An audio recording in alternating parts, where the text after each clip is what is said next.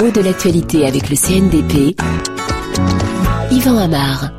Les minorités chrétiennes opprimées en milieu musulman, c'est l'une des questions qui reviennent fortement en ce début d'année, notamment depuis euh, l'attentat d'Alexandrie. Et pour parler de cette oppression, le mot qui s'entend beaucoup, c'est celui de christianophobie un mot qui est médiatique, un mot de journaliste, mais qui se répand au fur et à mesure d'ailleurs que les discriminations, les brimades ou même les attentats meurtriers font la une des journaux. Alors, la fréquence du mot christianophobie euh, est assez récente, mais sa formation ne surprend pas. Son sens est facile à comprendre. Hein. La christianophobie, c'est la haine des chrétiens. Christianophobie, un mot composé, on peut dire, à partir du radical phobie. Phobie, c'est pas toujours uniquement un radical, c'est un mot en tant que tel, bien souvent. Mais à ce moment-là, il appartient au langage de la psychologie. On peut avoir la phobie de la foule, de la solitude, de l'enfermement. Ça correspond à un genre de peur irraisonnée qui va entraîner un mouvement de recul ou de fuite pour éviter une situation qu'on ressent comme insupportable. Et puis, dans ce sillage, phobie a servi à former des termes psychologiques.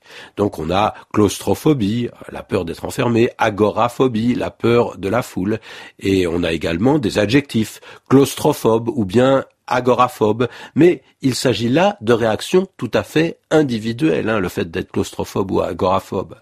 Et puis d'un autre côté, depuis quelques années, le suffixe phobie a été utilisé avec un sens tout à fait autre. Il exprime le mépris, la haine, l'hostilité farouche que l'on peut développer à l'égard d'un groupe. Alors cela s'apparente à une forme de racisme.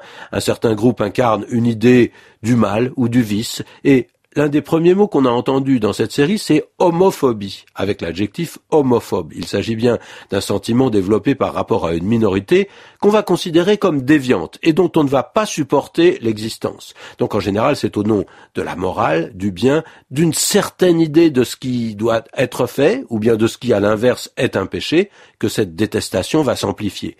L'homophobie est dirigée contre les homosexuels et on parle ainsi de comportements, d'attitudes, de propos homophobes. Et puis parallèlement, on s'est mis à parler d'islamophobie à propos du racisme contre les musulmans.